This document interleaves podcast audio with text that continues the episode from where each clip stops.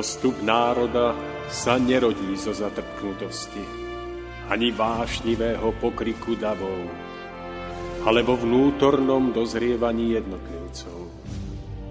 Len ono dokáže vydať plod múdrosti a trvalej slobody, premáhajúcej tyraniu spoločenských systémov.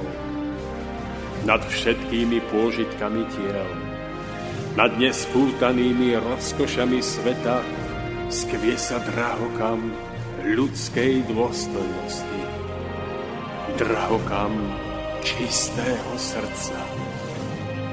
Úcta, láska, pokora, odvaha sú cestou k cieľu, ktorý hľadáme. Stojac pred následkami svojich skutkov, kto obstojí?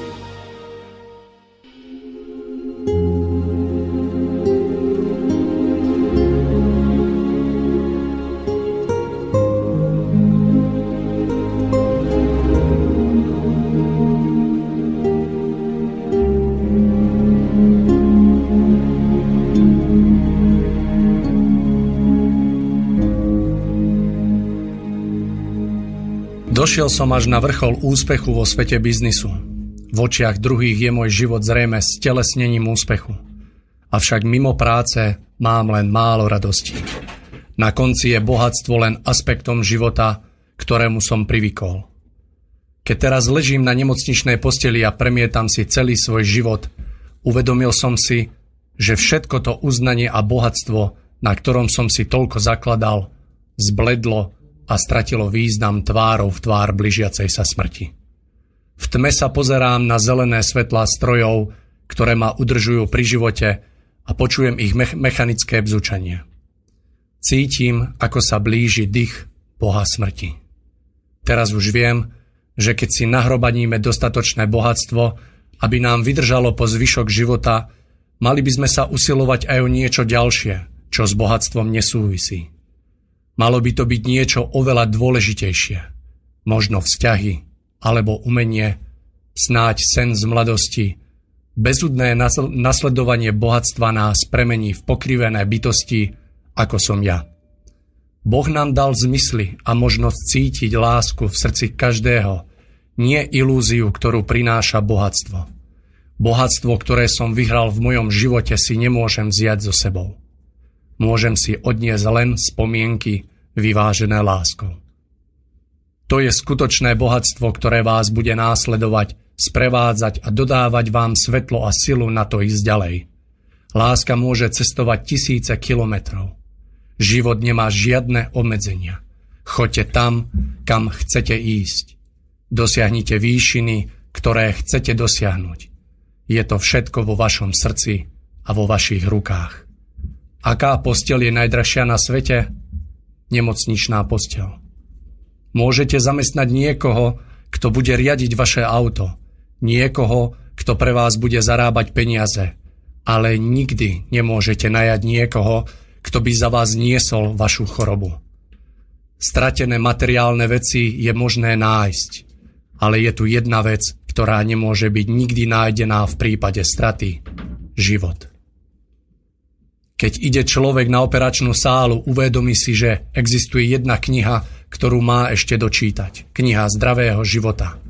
Bez ohľadu na štádium života, v ktorom sa nachádzate, budete každý raz čeliť dňu, kedy sa opona zatiahne. Ochraňujte lásku k vašej rodine, lásku k svojmu partnerovi, lásku voči svojim priateľom. Majte radi sami seba a s láskou sa starajte o ostatných. Príjemný letný piatkový podvečer želám všetkým slovensko-českým poslucháčom relácie Cesta vzostupu, v ktorej úvode sa práve nachádzame. Je niečo po osemnástej hodine a ja som si dovolil naše štyridsiate tretie vydanie relácie začať slovami veľmi slávneho a uznávaného muža, ktorý z pozemského hľadiska dosiahol na samý vrchol. Tieto slova som si vybral zámerne, lebo sa domnievam, že veľmi úzko súvisia s témou, o ktorej dnes budeme hovoriť. Tento text napísal pred svojou smrťou jeden z najbohatších mužov tejto planéty, ktorého majetok sa odhadoval na osem celá tri miliardy dolárov. Týmto mužom bol Steve Paul Jobs, jedna z vedúcich osobností počítačového priemyslu, ktorý odišiel z tejto zeme vo veku päťdesiatšesť rokov, piateho októbra dvetisícjedenásť na rakovinu pankrácu. Z jeho slov sa dá vycítiť, že sám až na konci svojej životnej cesty, vtedy, keď už vedel, že sa končí jeho pozemská púť, jasne a zreteľne pochopil, čo v živote možno zmeškal a na čom skutočne záleží. Dnes budeme spolu s mojimi dnešnými hostiami hovoriť na tému Stupne duchovného rozhľadu a počas nasledujúcich dvoch hodín sa vám pokúsime odovzdať obraz o tom, prečo je práve v dnešnej dobe priam až nutné rozširovať si duchovný rozhľad a čo má človek pod týmto pojmom, čo si má človek pod týmto pojmom predstaviť. Tiež budeme hovoriť o škole duchovného rozhľadu, ktorej cieľom je práve rozšírenie si duchovného rozhľadu a budeme sa vám snažiť odovzdať potrebné informácie na to, aby ste nadobudli ucelený prehľad o tejto škole a aby ste mali dostatok informácií, ktoré, vás umož- ktoré sa vám umožnia slobodne rozhodnúť. Pre tých, ktorí by sa chceli niečo opýtať, prípadne vyjadriť svoj názor, pripomeniem už len naše kontakty. Môžete tak urobiť telefonicky na známom telefónnom čísle nula štyri osem tri osem jeden nula jeden nula jeden, prípadne mailom na adrese studio zavináč slobodnyvysielač bodka es ká. Budeme veľmi radi, ak sa do dnešnej relácie zapojíte. A teraz, mi milí poslucháči, už dovolte, aby som srdečne predstavil mojich dnešných hostí. Takže mojím prvým dnešným hostom je pán Aleš Svoboda, ktorého ja osobne vnímam ako autora myšlienky založiť školu duchovného rozhľadu. Síce pán Svoboda nesedí tu vedľa mňa, ale mali by sme ho mať na Skype linke, takže pán Svoboda, príjemný podvečer vám želám, počujeme sa? Áno, slyšíme sa, přeji vám krásny večer. Takto som veľmi rád, že sa počujeme. Dovolte mi, aby som predstavil aj ďalších hostí, ktorí sú tu vedľa mňa. Prvý, druhým mojím hostom je pán Tomáš Lajmon, takže Tomáš, príjemný podvečer želám. Ďakujem, aj vám prajem pekný večer. No a tretím našim hostom, ktorý je tu tiež po mojej ľavici, ktorým je pán Roman Mišovie, takže Roman, dobrý podvečer aj vám. Dobrý podvečer, ďakujem. No a vítam medzi nami taktiež aj Borisa Koróniho, ktorý je tu vedľa nás a plní nie menej dôležitú úlohu technika, takže Boris... A dobrý večer vám prajem. No krásne, nemenej dôležitý. Výborné. No a na úplný záver mi dovolte už len pripomenúť, že dnes, dnešnou reláciou vás bude sprevádzať Mário Kováčik. Takže môžeme sa do toho pustiť, priatelia, sme pripravení. Poďme do toho. Pán Svoboda, ako sa počujeme? Ja si myslím, že vás slyším výborne, pokud slyšíte vy mne, tak je to ideálne. No my vás tiež veľmi dobre počujeme, takže ja sa teším na dnešné dve hodiny. Tak ak dovolíte, aby som do toho tak vhupol a ak môžem, tak by som takou prvou otázkom smero, smeroval, prvú otázku smeroval k vám a rád by som sa vás opýtal aj za našich poslucháčov, aký zmysel má podľa vás sa dnes snažiť o duchovný rozhľad? Vlastne prečo by sa mal človek v súčasnosti snažiť o to, aby si rozšíril to duchovné také poznanie a ten rozhľad? Tak ještě jednou zdravím posluchače a těším se na krásné dvě hodiny s vámi na velmi důležité téma. A vy jste to zmínil vlastně v tom citátu Steve Jobse. Je tam velmi důležitá jedna věc.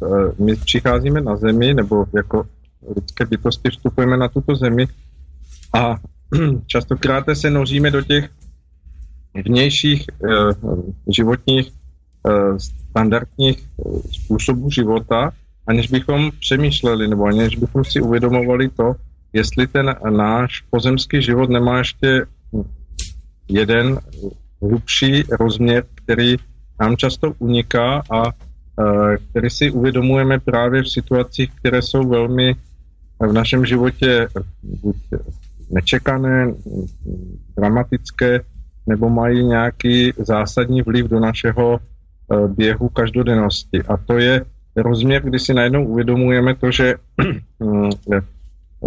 celý náš život by měl mít nějaký smysl, nějakou, nějaký hodnotový obsah, aby, aby jsme dokázali právě dokázat prožívat to, to, co často nazýváme pojmem láska nebo vztah k druhým lidem, co se nikdy neobejde bez přítomnosti vnitřního citu, který je určovatelem našich vztahů, našich kvality našich vztahů a který, který bezprostředně už souvisí s tím, co můžeme nazývat duchovním rozměrem nás sami. To, co se dá popsat jako duchovní složkou našeho bytí, je právě, právě schopnost rozvíjení citu nás samých jako vnímav, vnímavého elementu všeho toho, co nás obklopuje a co nám dává odpovědi na ještě rozměrnější uchopení toho, proč jsme na, té, na této zemi, proč jsme v tomto světě. A z tohoto pohledu znamená vlastně odpověď na tu vaši otázku to, že je jednoznačně důležité se těmito věcmi zaobírat, protože právě v těch dramatických situacích našeho života si uvědomujeme, jak často náš život plyne možná v nějakých standardech toho, toho dnešního způsobu života, ale jak přesto zůstává prázdným nebo do určité míry nenaplněným tím vnitřním obsahem nás samých. Takže bez pochyby ta, ta duchovní složka našeho bytí, ten rozměr, který dává všemu jakýsi přesah a tím i smysl našeho bytí tady v tomto životě, tak, tak je potřebné nejenom si uvědomovat, ale neustále rozvíjet. Áno, takže, takže neviem, Tomáš, skúsite aj vy k tejto, k tejto otázke sa vyjadriť, alebo by som ešte pokračoval a rád položil pánovi Svobodu ďalšiu otázku. No, nech sa páči, pokračujte. Dobre, pán Svoboda, takže ja by som sa opýtal, či vlastne existujú nejaké stupne duchovného rozhľadu a že ak áno, čo si za týmto pojmom môžeme predstaviť? Hm, za týmto pojmem si môžeme predstaviť práve to, že naše vnímavosť vúči tomu, co, co sa často skrývá za tým pozemským denním vědomím nebo standardním vědomím toho, jak vnímáme náš svět okolo nás, tak se nachází ještě, ještě vyšší stupně vnímavosti a vyšší stupně určitého pochopení celku, který se nedá vtěsnat do tohoto pozemského světa, nedá se vtěsnat do vesmíru okolo nás, ale je daleko rozsáhlejší, daleko mnohonásobnější a s kterým my jsme spojeni svým původem, který můžeme nazvat duchovním původem. Takže tyto stupně v každém případě jsou před každým z nás a, a jsou určitým výhledem naší cesty, ve které můžeme splňovat naše, uh, náš stupeň zralosti jako lidských bytostí, jako lidí, kteří získávají Souce nohama stále na zemi, určitý přesah a rozhled a stávají se z nich lidé, kteří ve své vnímavosti jsou mnohem daleko vidoucnější a tím i moudřejší pro všechny situace každodenního života. Áno, ja tomu rozumiem. Rád by som sa opýtal, že kam smeruje človek bez takého duchovného rozhľadu a aký to má dopad na jeho život a celospoločenské dianie potom? Tak pokud se dá hovořit o tom, kam směřuje, tak, tak víceméně to vidíme okolo nás. Ta společnost, která se skládá z jedinců, samozřejmě tahá po těch normativech hodnot, které souvisí s určitou materiálností nebo s určitou pozemskostí toho pozemského života a tím dává lidem určité nastavení, které, které je motivuje pro ty kroky v životě a to nastavení samozřejmě dává potom i zpětnou reakci těmto lidem a oni prožívají život, který častokrát může být i pozemsky úspěšný, ale přesto se setkáváme s tím, že jsou lidé už po čtyřicátém roce svého života, jak se moderně říká, vyhořelí, čili vyprázdnění. Stav, který je obklopuje, ať už je to rodina nebo přátelé, tak se tak k ním dolehá v té určité vyprázdněnosti a stupni toho, že, že se cítí být nespokojenými, cítí se být vnitřně rozervanými a v tom, v tom získávají odpověď toho, kam vede ta jejich dosavadní cesta postavená na tom hodnotovém systému, který se především opírá o tu určitou pozemskou úspěšnost nebo určitou pozemskou uplatněnost života. Áno, ja ak dovolíte, tak by som túto istú otázku tak smerovala aj na mojich dnešných hostí. Takže Roman, ak môžem, rád by som sa vás opýtal, ako vy vnímate, že vlastne kam smeruje ten človek, ktorý nemá taký, taký duchovný rozhľad a aký to má dopad na jeho život a na takú spoločnosť ako takú? Neviem, ja si myslím, že dnešný človek má veľmi málo toho rozhľadu duchovného, lebo prevažne človek žije rozumom, prevažne to, čo vidí, vlastne tak dokáže analyzovať, dokáže pretvárať, formovať, ale chýba tomu práve to také vnútorné e, doplňanie sa vlastne toho hmotného, e, vlastne aby človek dokázal mať ten určitý rozhľad, ktorý je potrebný na to, aby mohol predvídať určité situácie, aby mohol, tak ako pán Svoboda rozprával o cite človeka, aby dokázal v cite e, predísť niečomu, čo sa ide stať trebárs. Pretože v dnešnom svete je to tak, že my ideme, pracujeme ako stroje, chladne, bez nejakej lásky, každý sa na druhého pozerá ako na konkurenta, a vôbec nevníma to, že mu môže pomôcť, že mu môže povedať pekné slovo. A toto chýba. No a to je práve ten cit, to je tá láska vlastne k druhému človeku. No a my sa potácame týmto svetom ako doslova také súčiastky, ktoré nemajú to, ako keby sme nemali to jadro toho ducha, to, to vnútro vlastne v prejave. Ale vykonávame určité veci, ktoré sú strohé, ktoré nemajú života. A potom to aj tak vyzerá. Potom vidno to na tej technike, že tá technika by nám mohla pomôcť, ale nám aj ubližuje. Ak by do toho bol bratý aj ten duch ako v prejave, tak tá technika by nám pomáhala a neškodila. A je veľa vecí, ktoré, na ktoré sa človek môže takýmto spôsobom pozrieť. No a kde smeruje tento náš vývoj?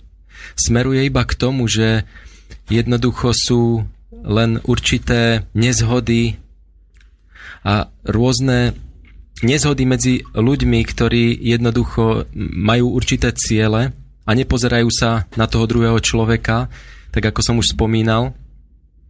Vidia iba to svoje, prevláda ego v človeku, nevšímavosť. A toto vlastne vytvára potom rôzne problémy a to smerovanie ide dolu vodou.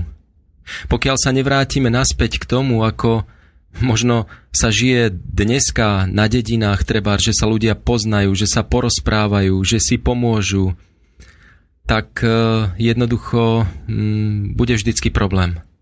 Lebo jedne spoločnými silami môžeme sa dopracovať k niečomu peknému, veľkému, k nejakým krajším cieľom, ktoré povznesú ľudstvo.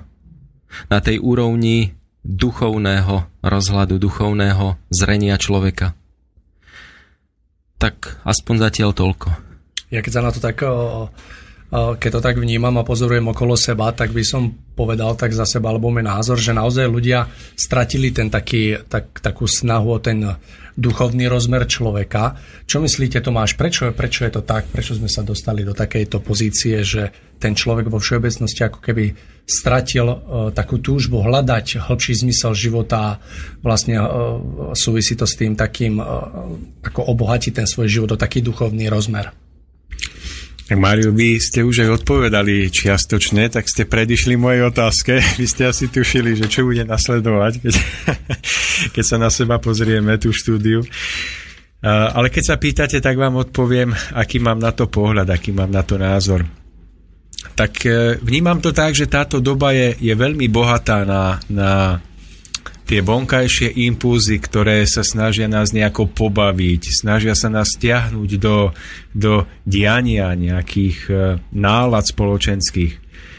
No a my sme vlastne v tomto všetkom vlečení dobou a zdá sa nám, že keď budeme na tieto vonkajšie, vonkajšie popudy, keď voči nim budeme otvorení a necháme sa do toho vtiahnuť, takže budeme zároveň aj šťastnejšími ľuďmi.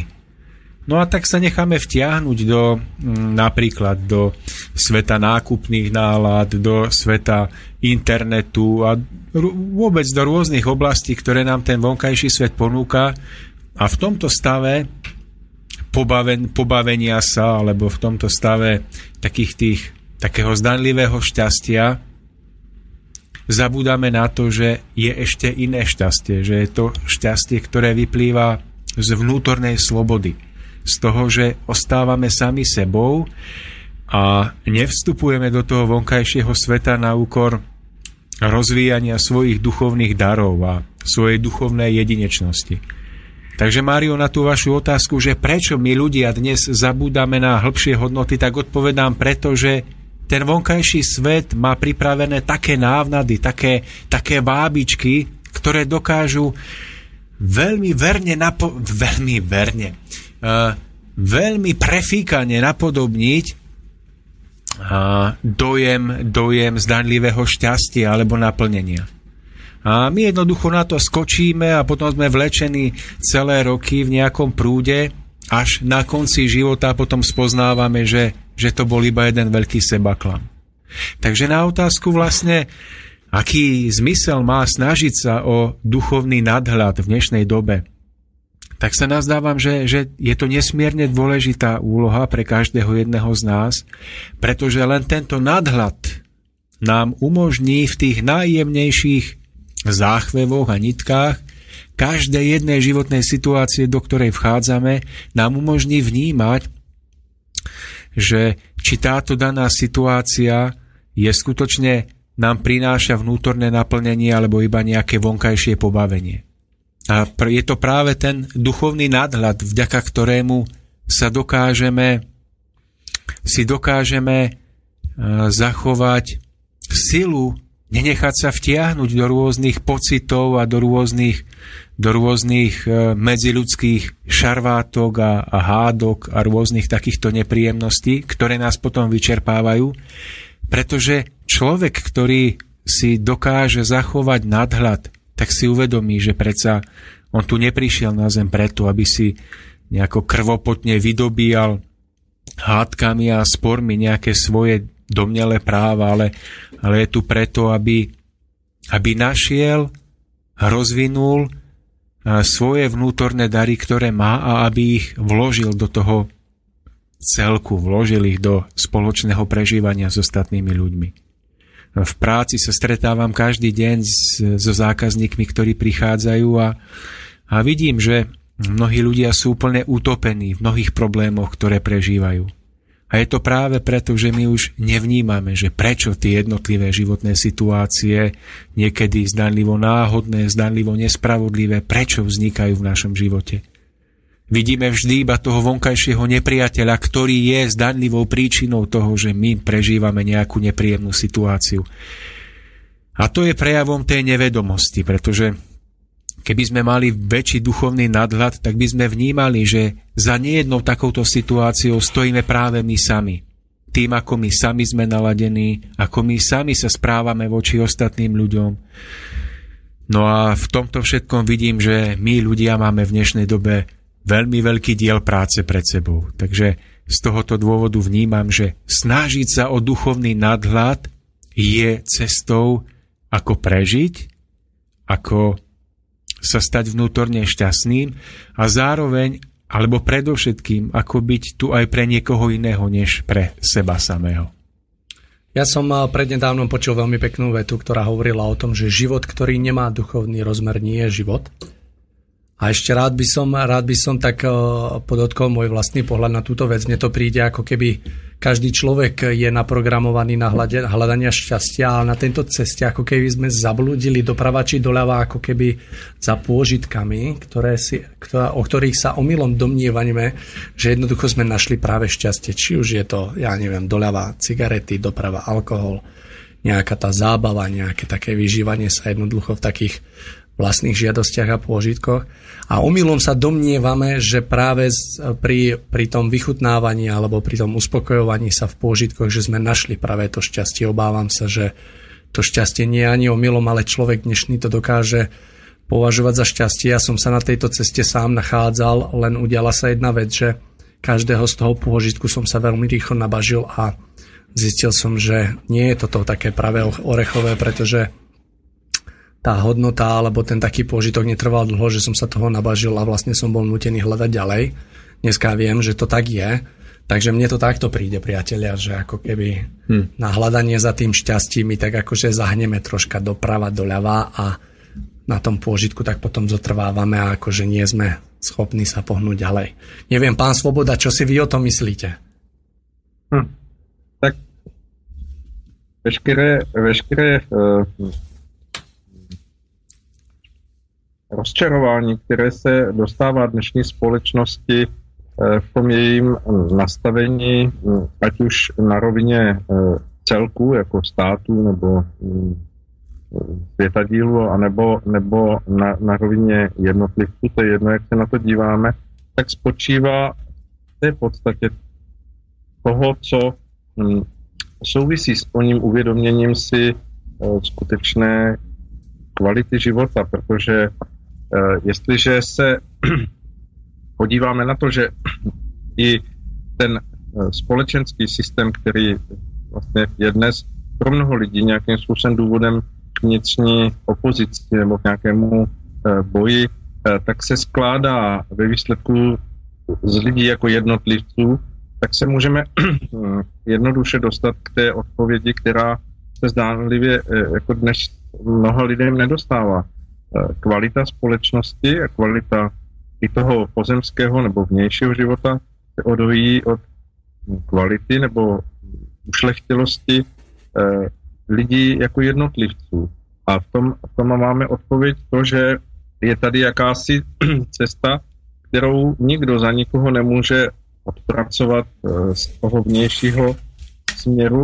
To znamená, že, jak jste vy hezky říkal, každý musí na té své cestě velmi dobře zkoumat a rozpoznávat to, jestli nesměřuje příliš, a teď nechci, aby to vyznělo politicky, doleva nebo doprava, ale v tom probírání si požitků nebo toho všeho, co se nabízí, aby dokázal nacházet tu, tu rovnovážnost toho, to už ho příliš vtahuje do té, do té energie toho čistě pozemského nastavení, kdy zapomíná, že v jeho jednání by měl být právě přítomen cit a vnímavost citu, a nebo právě kdy zůstává na té, na té rovině, kdy je schopen jako stále zkušenější kormidelník vést tu loď svého života tak, že ty vnější vlivy se k němu sice dostávají, on si je uvědomuje, ale přesto drží svůj směr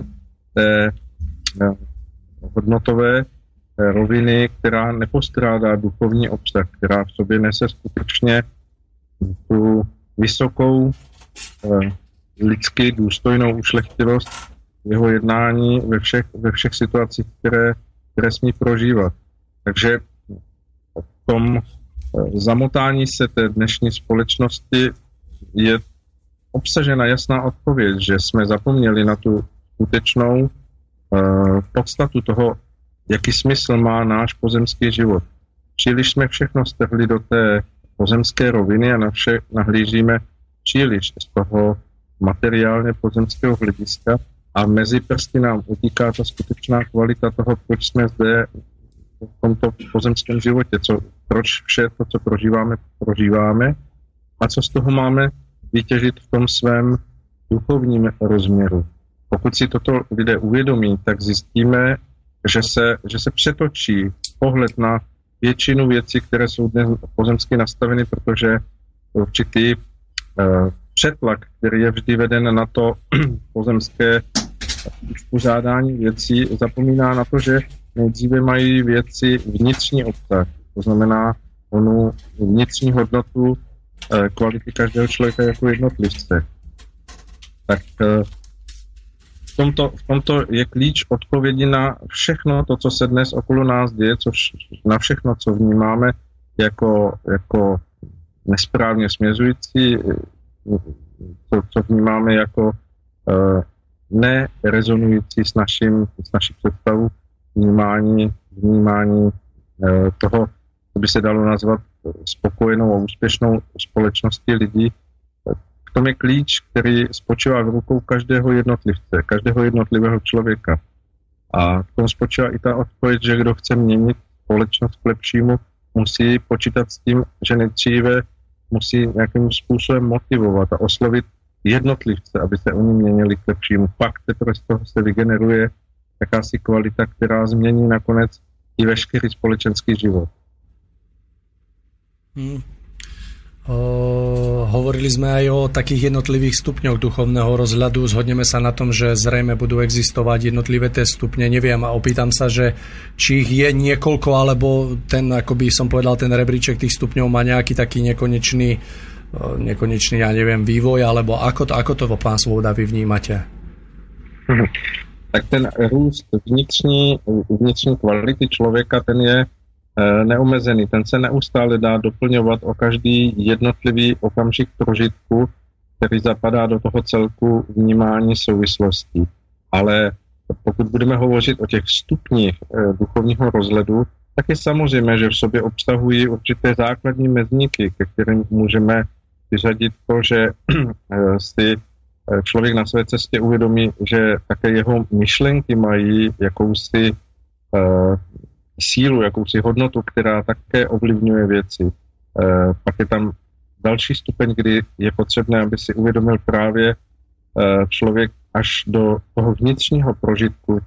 Vědomost toho, že e, lidé nepřichází na zemi jako nepopsaný e, list papíru, ale že přichází už jakýmsi tkanivem osudu, který si přináší a, a že tedy e, je potřebné, aby si uvědomili lidé, že nejsou loutkami jakéhosi stvořitele, ale že skutečně v té své duchovní svobodě, která jim byla dána, si odvíjí svoji cestu, která je spojena nejenom s tímto pozemským životem, ale má přesah i v období, kdy nejsou lidé na tomto pozemském životě a kdy se sem vrací do tohoto pozemského světa.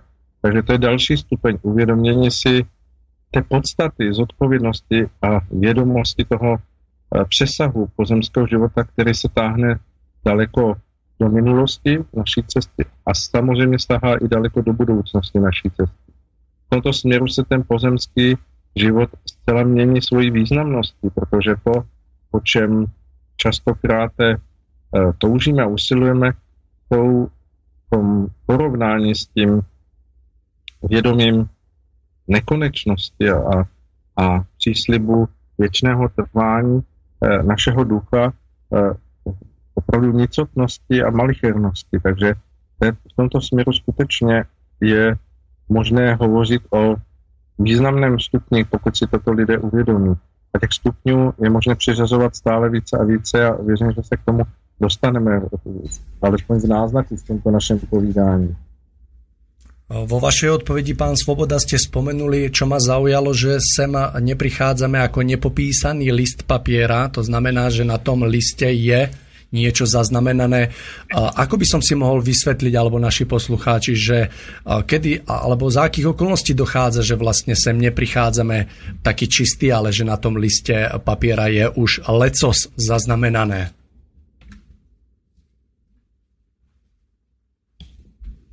Halo, halo, počujeme sa, pán Svoboda? Halo, ja sa omlouvám, ja som neslyšel časť vaší otázky, jestli, jestli mohu poprosiť ešte zopakovať. Áno, veľmi rád, že vo vašej odpovedi som postrehol taký, aj našich no. poslucháčov by to zaujímalo, že vlastne neprichádzame sem čistý, ako čistý list papiera, ale že sme trošku ako popísaní, to znamená, že lecos je na ňom zaznamenáno. Chcem sa opýtať, ako by sme si mohli vysvetliť, že prichádzame na tento svet ako už taký popísaný lístok, lístok papiera, že nie je úplne čistý. Tak je, je přirozené, že tento svět už má za sebou jakousi historii v, té, v tom otáčení vesmírného soukolí a vystřídalo se na tomto světě už mnoho, mnoho generací lidí a bez pochyby se dá hovořit o tom, že naše cesty jsou spojeny s těmi předchozími generacemi, protože ten pozemský svět je nedílnou součástí naší duchovní cesty. My na tento pozemský svět přicházíme tím, abychom z něho načerpali zkušenosti a prožitky, které jsou těch ostatních úrovní, kterými jsme procházeli a procházíme kvalitativně jiné jiné možnosti, které, které je potřeba prožít a zúročit. A tak ten pozemský svět, který se samozřejmě z toho materiálního hlediska jeví jako to jediné, jedinečné, jako to, co je nejdůležitější v životě člověka, tak získává svoji roli jako součást. Jako kdybyste měl korálek navlečený na nit, tak, tak je každý z těch pozemských životů, který se nám nabízí jako veliký dar k tomu, abychom ho měli absolvovat, tak je vlastně velikým velikou příležitostí pokroku našeho, na naší duchovní cestě, protože ona nabízí jedinečnost toho prožití a uvědomění si určité síle ducha, tu významnost toho, proč jsme zde a proč pozemský život má nejenom ten roze, rozměr materiální, ale, ale i každý okamžik duchovní. Tak ta nepopsanost spočívá z toho, že, že lidé, se kterými se setkáváme a i my sami, jsme už absolventy nejednoho pozemského života, ne, nejedné pozemské cesty, a tak je rozumitelné, že to, že pokud, pokud jsme na této cestě byli v těch předchozích etapách našeho bytí přiklonivší se k těm vyšším hodnotám, tak toto se promítá i do našeho vstupu pozemského života, stejně tak, jako když jsme se od těchto hodnot odklonili, nechali jsme se nějakým způsobem eh, na té naší cestě odvést stranou a zaobírali jsme se věci, věcmi, které hm, tu naši duchovní hodnotovou eh, rovinu posunuli jinam, tak je samozřejmě, že že v tom případě si přinášíme na zemi určité podmínky, do kterých se rodíme a které nám dávají jakési výchozí postavení toho našeho pozemského života. A v tom je pak odpověď to, proč se skutečně téměř každý člověk rodí na jiné posteli, na v jiných podmínkách, v, jiných, v jiné, v jiné eh, situace eh, soužití s blízkými, v jiné situaci eh, pozemského světa, kdy se rodí třeba do oblasti, kde, kde skutečně panuje velká naladěnost násilnosti a podobně. Je samozřejmě, že, že ta podstata potom, která se nabízí právě v tom opakování pozemských životů, dává odpověď, že se rodíme do těch podmínek, které jsou důležité pro náš další duchovní růst. Uh-huh. Uh, ja keď sa tak, keď tak nahliadnem okolo seba a vidím jednoducho dnešný svet, tak uh, mám za to, alebo sa mi to javí, ako keby sme naozaj prevažne žili tým uh, rozumom a ten cit je úplne v úzadí. Uh, chcem sa opýtať, Roman, ak dovolíte, na vás budem smerovať otázku. Ja by som sa chcel opýtať, prečo dneska také veľké množstvo ľudí má problém si nejako ako začať tú cestu rozširovať ten duchovný rozhľad a vôbec, vôbec tak nájsť a objaviť ten duchovný rozmer, že vôbec niečo také existuje. Prečo je podľa vás jednoducho tak ťažké pre množstvo ľudí ako nenájsť tento, tento rozmer života alebo ten hľadať ten zmysel? Ďakujem za otázku. Ja si myslím, že v dnešnej dobe je to tak, že všetkého je tak veľa, že ľudia si už nevedia vybrať. Ľudia už nevedia, čo je správne, čo není správne. Už sa boja vstupovať do niečoho. Boja sa okúsiť rôzne veci, pretože už sa veľakrát popálili. Veľa ľudí rozprávalo o rôznych veciach. Toto je najlepšie, toto vyskúšajte. Potom zase iný človek povedal o inej veci, čo je najlepšie. A ľudia to skúsili a popálili sa. Preto si myslím, že e, musí byť veľmi silný človek, aby, aby dokázal e, precitnúť v to, aby našiel pravdu, aby išiel za skutočnosťou vlastne, za realitou, tou podstatnou realitou vlastne toho duchovného života, e, ktorá je nad týmto svetom, nad, týmto pozemský, nad touto pozemskou pláňou. No a v dnešnej dobe je to tak, že ľudia už nedokážu nájsť vlastne tú správnu cestu, pretože sa o to nezaujímali.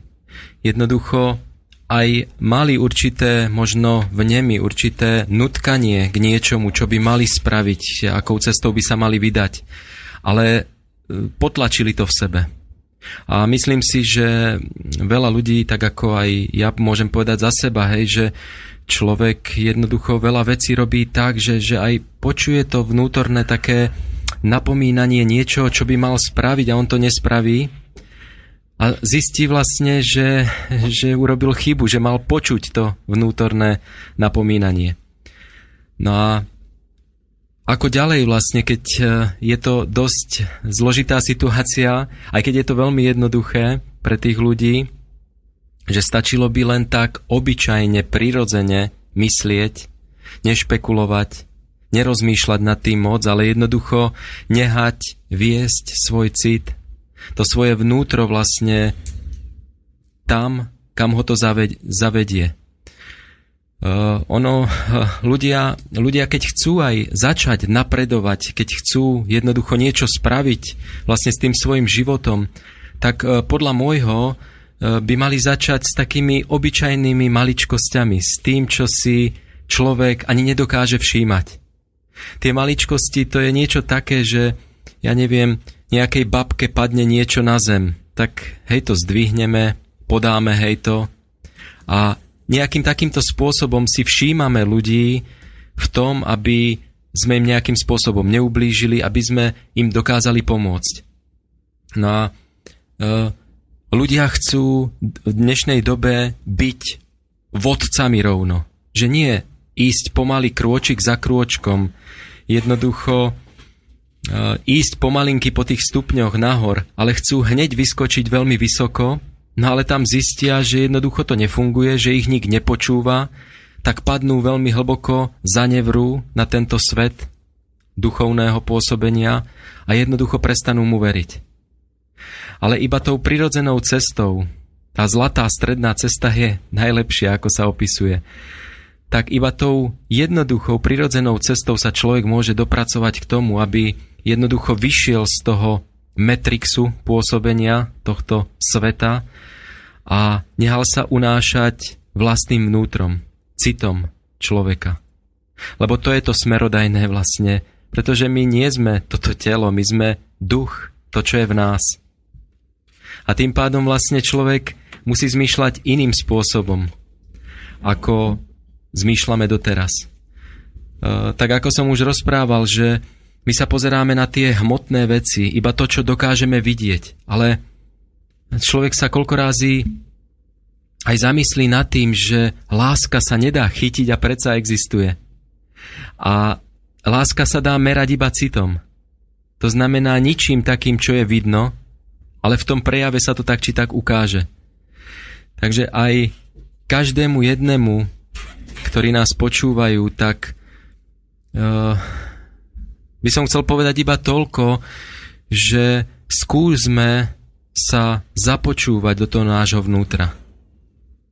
Ak by sme ho dokázali počuť, tak veľa vecí by sme nerobili. Veľa vecí, ktoré nie sú správne.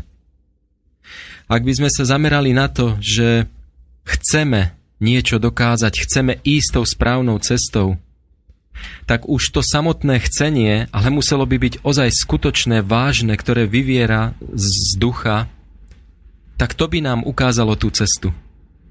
Pretože to je ako taká navigácia, keď to poviem, a vy si zadáte určitý cieľ, určité mesto, no a tá navigácia vás tam dovedie. To znamená, že ako my chceme, tak sa nám bude diať. To znamená, že ak sa ľudia nezaujímajú o to duchovné, tak nemôžu napredovať. Napredovať môže človek ten, ktorý jednoducho vloží do toho viac ako len to hmotné. Ktorý má to chcenie a to chcenie e, dopracuje až do prejavu. Tým, že sa bude meniť, že bude meniť určité veci, ktoré robil predtým zle, horšie, že povedal nejaké slovo, ktoré nebolo správne, že povedal alebo že sa na niekoho zamračil, alebo že spravil takú mimiku, ktorú jedno, ktorá spôsobila možno zlo. Že ak človek Ak my ľudia jednoducho v tomto dokážeme zabrať, tak dá sa to len tým spôsobom, že si budeme všímať okolie. Budeme pozorovať ľudí, zamyslíme sa nad tým, že čo vlastne my ľudia chceme dokázať. Čo chceme vybudovať vlastne tu na, na tejto zemi. Ak to nemá byť niečo nádherné, krásne, ušlachtilé, čisté. Už tieto pojmy, keď človek vysloví, tak, tak vie, že by tam nedokázalo alebo nemohlo patriť fajčenie, že by tam nemohlo patriť nadávanie, nejaká neprajnosť, sebectvo, ale niečo nádherné, krásne, ktoré, ktoré každé dieťa pozná a nemusí nad tým rozmýšľať. Je celá pravda, celé to pôsobenie vlastne duchovné je jednoduché, prosté, obyčajné. A každý jeden človek vie presne, čo je dobré a čo zlé. Každý jeden človek to poznáva, pokiaľ chce. Ale my sa tým okliešťujeme, my si robíme určité bariéry, aby sme to nespoznali. Aby sme to prehlušili, pretože celé davy vykonávajú určité veci a prečo by sme to nerobili aj my? Ale to je práve to, vymaniť sa z toho, otrhnúť sa z toho davu a ísť si svojou vlastnou cestou, ktorá je iná ako každého iného človeka. Až keď toto dokážeme, až keď začneme chápať určité veci, určité súvislosti, tak začneme vidieť ako keby mierne z nadhľadu a začneme chápať veci čoraz viac a viac. A to je podobné niečo, ako keď si predstavíte, že nejakému človeku poviete nejakým spôsobom nejakú vetu a on vám povie, že on tomu nerozumie. Alebo vám povie, alebo to bude chápať iným spôsobom, iným zmyslom. Ale my, ak by sme sa stali takými vedomejšími, tak by sme sa snažili vysvetliť to tomu človeku takým spôsobom, aby to pochopil, pretože dokážeme o malinkú štipôčku vidieť ďalej, a to tým spôsobom, že, že mu nemôžeme povedať iba to jedno slovo, ale musíme opísať tú situáciu takým spôsobom, aby to pochopil. A až vtedy ho to môže posunúť ďalej. Takže myslím si, že každý jeden z nás môže mať nádherný rozhľad, pokiaľ by zabral v tom duchovnom, pokiaľ by nehal prejaviť ten náš cit, to naše vnútro, to nádherné, ktoré v človeku je. Súhlasím s vami a tiež poviem, že hovorí sa, že povedané neznamená počuté a počuté neznamená pochopené, ale dáme si krátku prestávočku, ktorá sa vyplní nádhernou piesňou, ktorá sa vám bude, verím, milí poslucháči, vám pozdávať, no a po nej sme späť. Takže, milí priatelia, milí poslucháči, po krásnej pesničke, ktorá to tu úplne rozprudila, sme späť. Pre tých, ktorí prišli k internetovým prijímačom, iba teraz len pripomeniem, že spolu s mojimi dnešnými hostiami, pánom Alešom Svobodom, pánom Tomášom Lajmonom a pánom Romanom Mišovie, sa spolu rozprávame na tému Stupne duchovného rozhľadu a budeme v tom ďalej pokračovať. Takže ja by som teraz otázku smeroval na vás, pán Svoboda. Počujeme sa? Áno, áno, slyšíme sa stále. Ja vás počujem veľmi dobre, aj napriek tomu, že ste veľmi ďaleko. Takže ja keď som sa s vami stretol prvýkrát, mňa veľmi zaujala myšlienka tzv. Školy duchovného rozhľadu a rád by som sa k tejto veci s vami o tom porozprával. Verím, že to našich poslucháčov bude zaujímať. Takže ja by som sa opýtal, že čo to vlastne je, alebo ako ste prišiel na túto myšlienku, alebo čo si pod tou myšlienkou môžeme predstaviť škola duchovného rozhľadu. Tak školu duchovního rozhledu můžeme přiblížit v jednoduchosti jako příležitost, kdy se lidé, kteří právě dospěli vnitřně k tomu, že chtějí na své otázky od toho, jako, jaký je smysl jejich života, jaký přesah má jejich život té vnitřní hodnotové linii, nacházet odpovědi, takže se mohou na této škole setkávat a tím, že tato škola je oproštěna od všech nálepek toho, co si dokážeme představit právě se všemi duchovními směry a duchovními náboženskými směry, kdy vlastně je vystavěna už jakási struktura toho, kam ti lidé mají dospět a jaký je výsledek, aby byli, dejme tomu, zachráněni pro svoji věčnost a podobně, tak tato škola otevírá pouze jakýsi prostor k tomu, aby i lidé sami nacházeli odpovědi a ve své svobodné vůli, aby to, s čím se na škole setkávají, s těmi určitými myšlenkami a, a náhledy na jednotlivé pojmy, aby se sami vnitřně rozhodli, jestli s tím souzní, anebo jestli jejich vnímání je ještě trošku jiné, jestli, jestli té své skladbě obrazu, který si dávají do jakéhosi celku, aby našli odpovědi na smysl svého života, eh, mohou s tím, co je na této škole povídáno, souznít. A myslím si, že v tom je ona veliká svoboda, která se eh, právě má prolínat vším, co, je, co v sobě nese eh, tu skutečnou pomáhající a tvořivou souznělost s druhými lidmi. To je to, abychom se dokázali vcítit, že také i my, když jsme se nacházeli na nějakém svém pomyslném hledá, začátku hledání, jsme chtěli mít určitou ponechanou svobodu a volnost toho, abychom naslouchali, vnímali, vstřebávali, dokázali souznit nebo nesouznit a tím si utřibovali svůj samostatný vnitřní názor. Škola není a nemá být nikdy dogmatickým vnucováním jakýchsi pravidel a pojmů, protože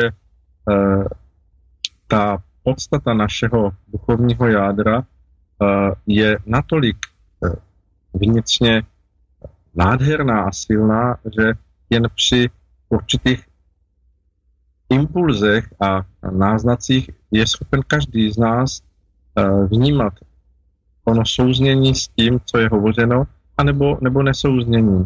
A tak v té, té rovině toho, co všechno, všeho je na škole probíráno a nabízeno těm, kdo se školy chtějí účastnit, tak je skutečně především obsažen onen duch inspirace a duch, duch svobody, který e, má být tím, co se okolo lidí rozprostírá jako výhledy, jako, jako nabízené rozhledy, ale nakolik se lidé tím cítí být osloveni, aby to přijali za své, tak to zůstává jen a jen v rukou každého z těch účastníků.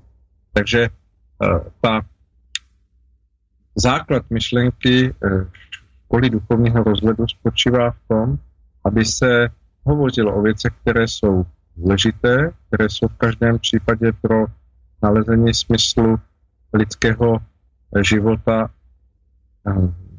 bezpodmínečné uvědomění, ale to, na jakým způsobem tyto pojmy a tyto souvislosti každý do sebe vstřebá, tak je ponecháno na něm, na jeho citu, na jeho vnímavosti.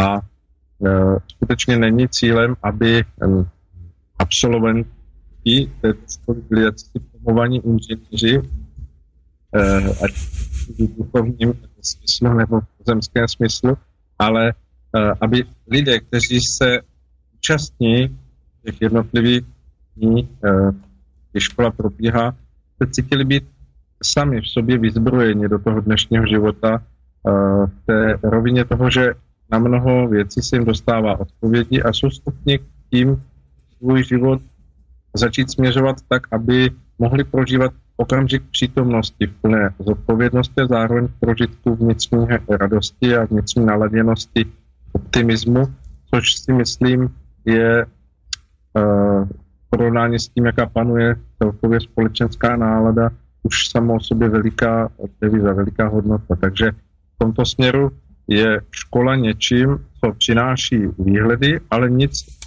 nevnucuje.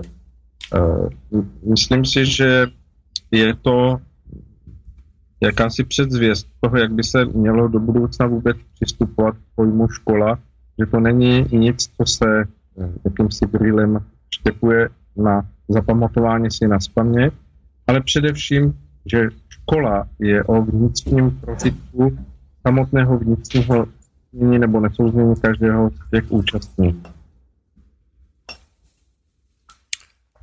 Teď neviem, jestli som vám odpovedel.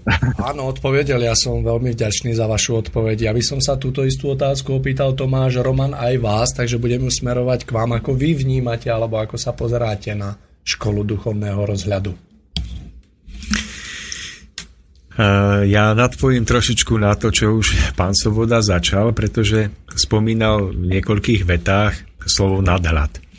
No a keď tak pozorujem, ako prežívame my ľudia náš každodenný život, tak to je stav, kedy prechádzame nejakou džunglou rôznych stavov, rôznych pocitov, nálad, ktoré niekedy nevieme správne pochopiť, zvládnuť.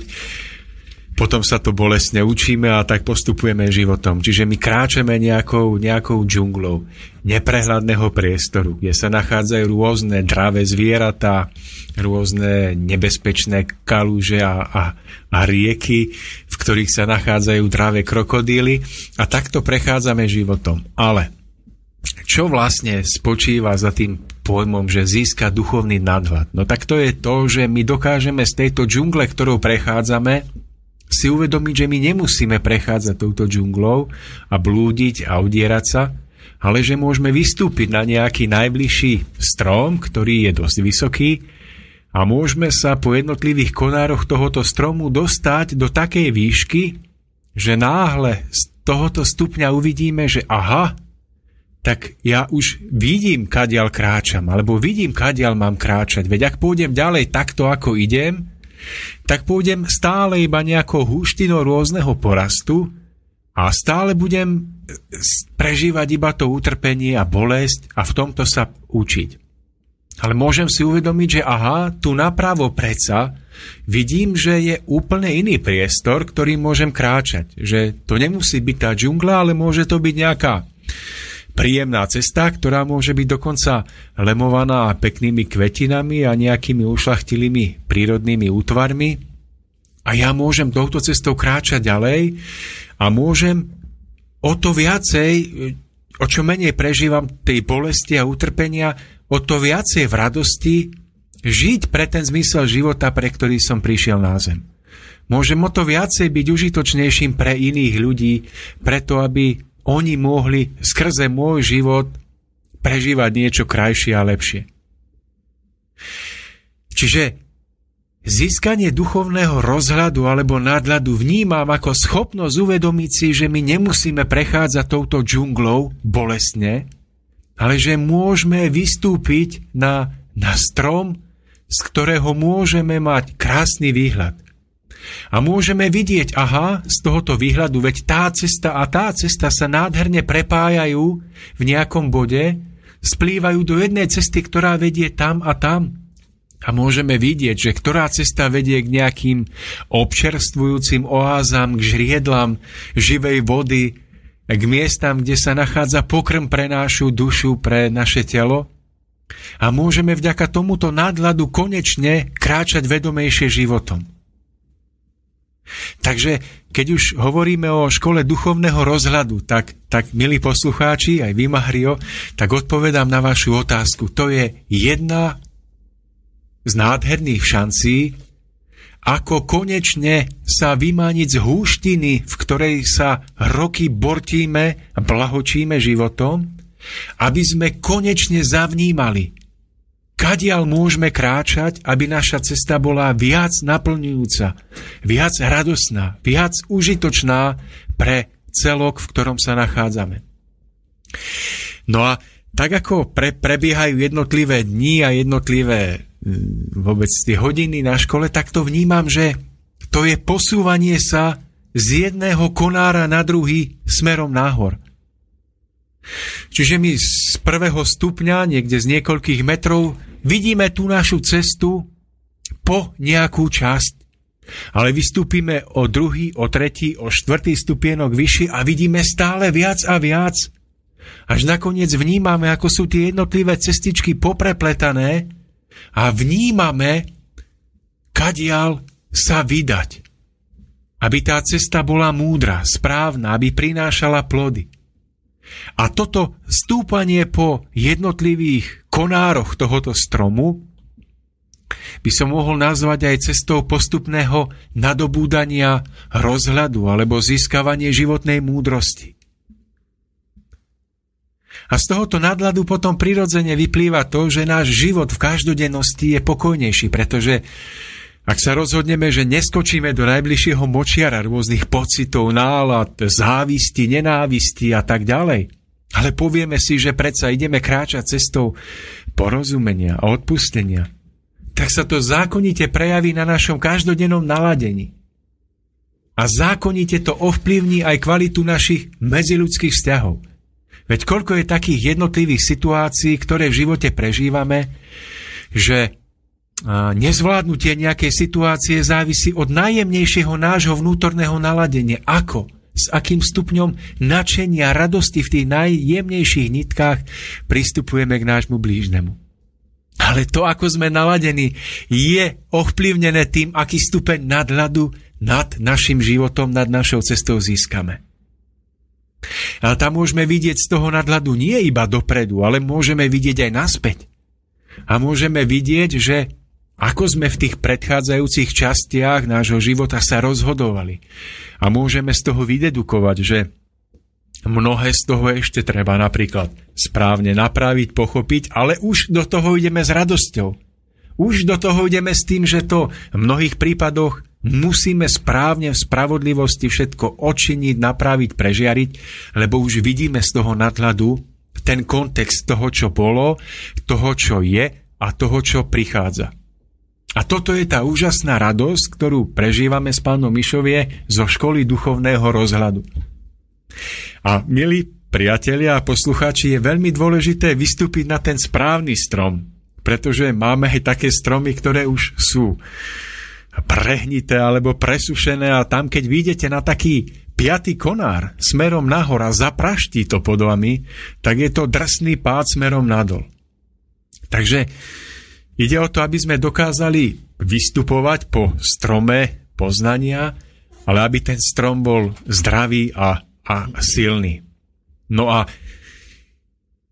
vždy po ukončení školy duchovného rozhľadu to vnímam tak, že, že milí spolužiaci, tak zídime teraz dolu z toho stromu a kráčajme tou cestou, ktorú sme zavnímali, že je tá správna, nejakú časť cesty a potom sa opäť stretneme na ďalšom strome, aby sme si opäť vyšli niekam nahor a videli, kadiaľ kráčať na tú najbližšiu časť cesty. Takže tak trošku to vnímam aj z tohoto uhla pohľadu.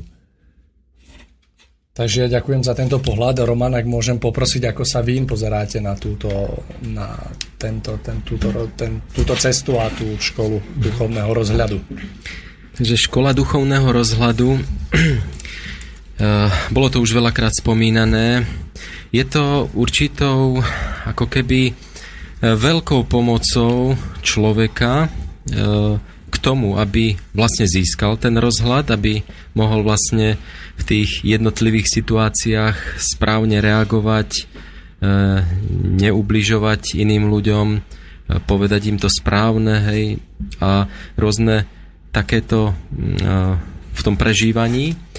A je to také určité príjemné prežívanie na tej škole, keď sme tam viacerí a jednoducho sa nádherne naladíme na to, aby sme mohli takými spoločnými silami vlastne, aby mohli prísť tie, tie inšpirácie, aby sme mohli tam rozprávať určité deje, ktoré jednoducho prichádzajú.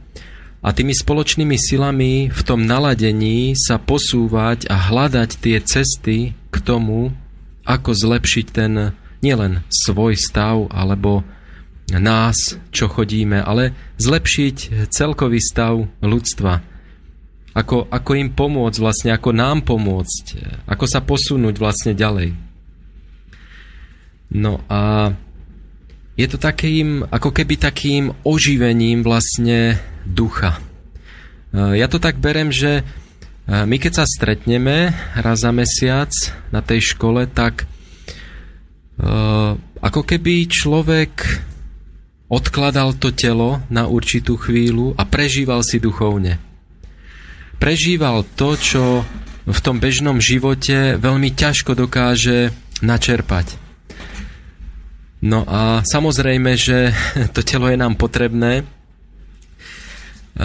a je to veľmi príjemné, keď vlastne človek môže tými spoločnými silami v tom spoločnom naladzovaní žiť tú určitú časť alebo pol dňa vlastne, ako prebieha tá škola, v, v úplne v iných zách, záchvevoch vlastne takého niečoho nádherného, jemnejšieho. Ono sa to ani nedá opísať, lebo je to, to by musel človek zažiť. To je, to je niečo také, čo, čo treba okúsiť. A e, boli rôzni ľudia, ktorí tam prišli, že, že no, idem sa na to pozrieť, že čo to tam, ako to tam je. A boli tak prekvapení, že zostali na tej škole a chodia pravidelne. A ono to vidí človek tak, že keď sa stretneme s tými ľuďmi, keď sa rozprávame, keď jednoducho vidia to určité pôsobenie, ktoré jednoducho človeka môže len posunúť, lebo každý má nejaké vzory. A viete, keď vidíte na nejakom človeku, čo robí správne, čo robí dobre, že on to dokáže a ja to nedokážem, tak je to pre mňa určitým vzorom a ja sa chcem tiež posunúť do toho určitého napredovania a zmenenia tej svojej nedokonalej schopnosti vlastne niečoho napraviť, ale nie tým, že by človek chcel odkopírovať od toho druhého to všetko, čo, čo robí, ale takým svojím vlastným pričinením zlepšiť stav okolo seba. No a jedný, jedným slovom nauči, naučiť sa správne žiť. A to naučiť sa neznamená, že, že človek sa to bude teraz učiť, že bude si čítať, alebo že bude počúvať tie slova a teraz podľa toho presne bude žiť. Ale v tých určitých slovách si bude nachádzať vlastnú cestu a tie určité slova, tie určité inšpirácie, ktoré prichádzajú, môžu byť ako taká malá barlička, ktorá pomôže človeku v určitých situáciách v tom bežnom živote sa posunúť ďalej.